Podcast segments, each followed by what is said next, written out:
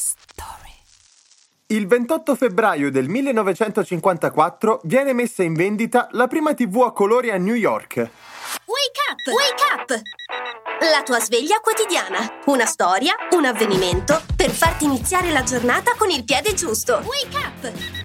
I programmi a colori esistevano già da un anno in America, ma i costi troppo elevati avevano ritardato la messa in commercio degli apparecchi televisivi in grado di trasmettere quei programmi.